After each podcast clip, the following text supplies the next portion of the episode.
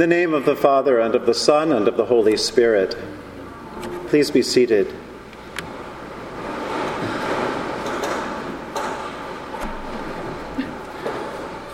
A friend sent me a funny cartoon the other day. It's from the comic strip called Rhymes with Orange.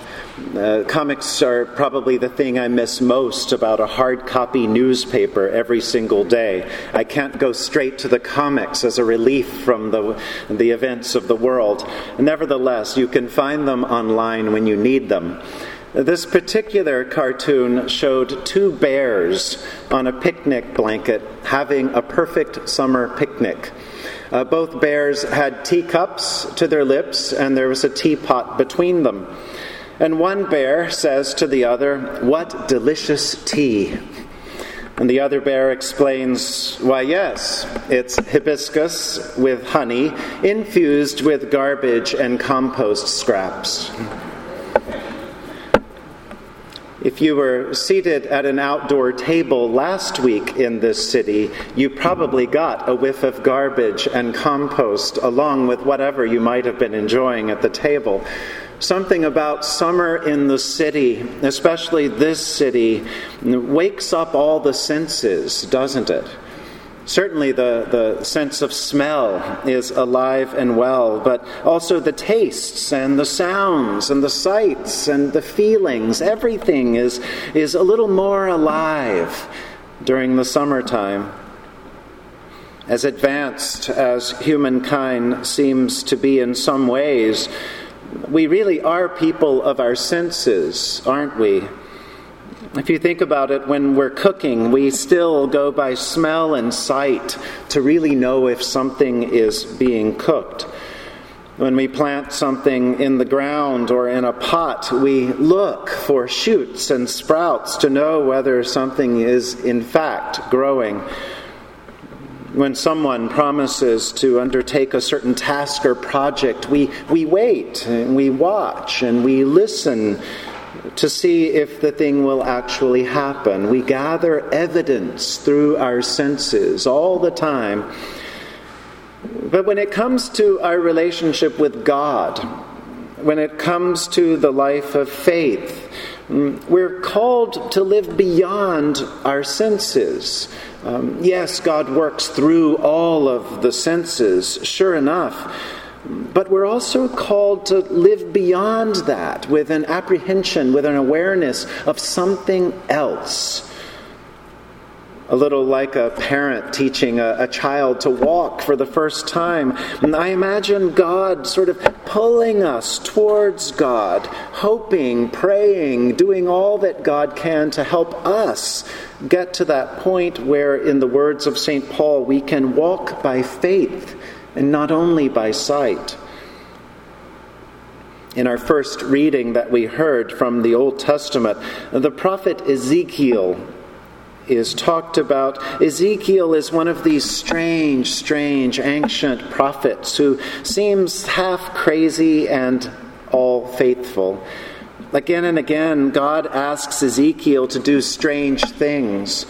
And in this reading, the one we heard a little while ago, God warns Ezekiel that he's going to go and speak of God's word to people who simply won't listen. They might try to see, but their eyes will fail them. They will try to hear, but their ears won't work properly. But God says to Ezekiel, if you're true to yourself, if you stay true to being that person I've called you to be, it doesn't matter that no one gets you. It doesn't matter that they won't understand.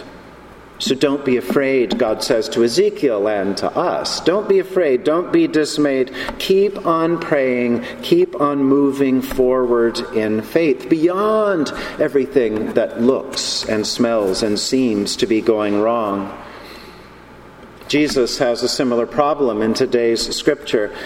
Jesus has come back to his hometown, and it's there that people reject his message. They seem to remember him. They know his stepbrothers and stepsisters, and they say, nothing is coming out of this guy.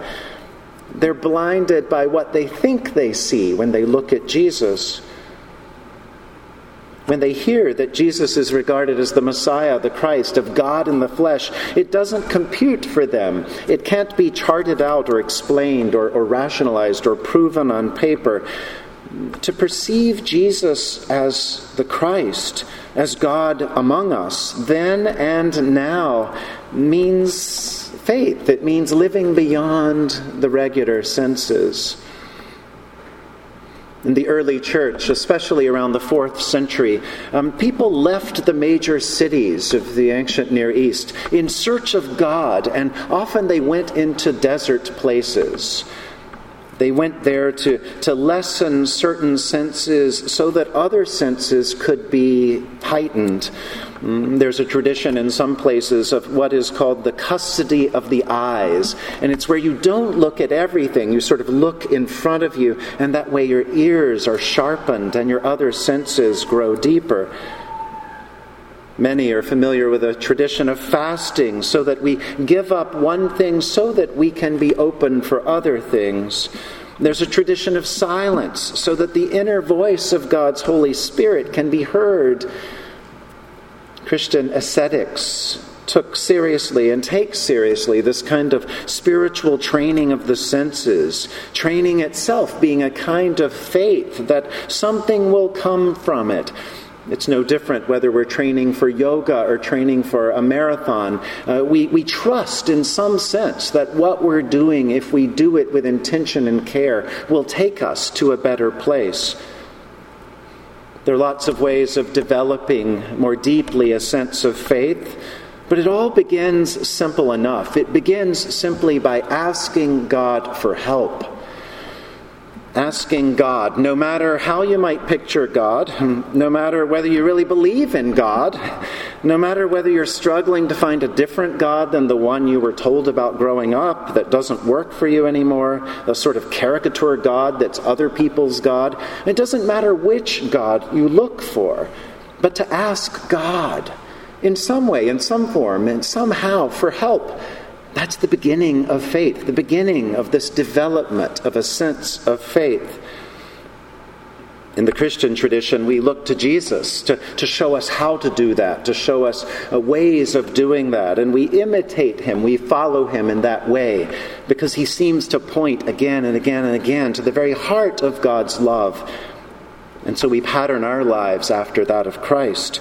We focus our requests for help through him, for direction, for strength, for clarity, for love. There's an old question of which really comes first, the chicken or the egg. It has an analogous question arising from today's scriptures. Which really comes first, faith or evidence of faith?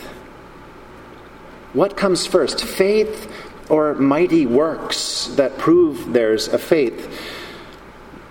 We're told Jesus could do no mighty work where there was no faith, and yet often faith seems to be tied to the healing and the miracles that he does. It's as though somehow the place of unbelief doesn't allow for much to grow, for much to happen. And so, if anything, the place is to begin with some sort of belief or the desire to believe. Summer is a good time to practice this, to open ourselves in new ways to the sense of faith. Whether it's through a long walk or going to a quiet place or a particular retreat or even silence for a second or two in the midst of a crowd, may we take time this summer to practice training our senses so that we can include an openness to developing a deeper sense of faith. May the Holy Spirit develop within each of us the kind of faith that can lead us to a new level of loving trust that allows God to work wonders, that allows God to make miracles, that allows God to do mighty works. In the name of the Father, and of the Son, and of the Holy Spirit. Amen.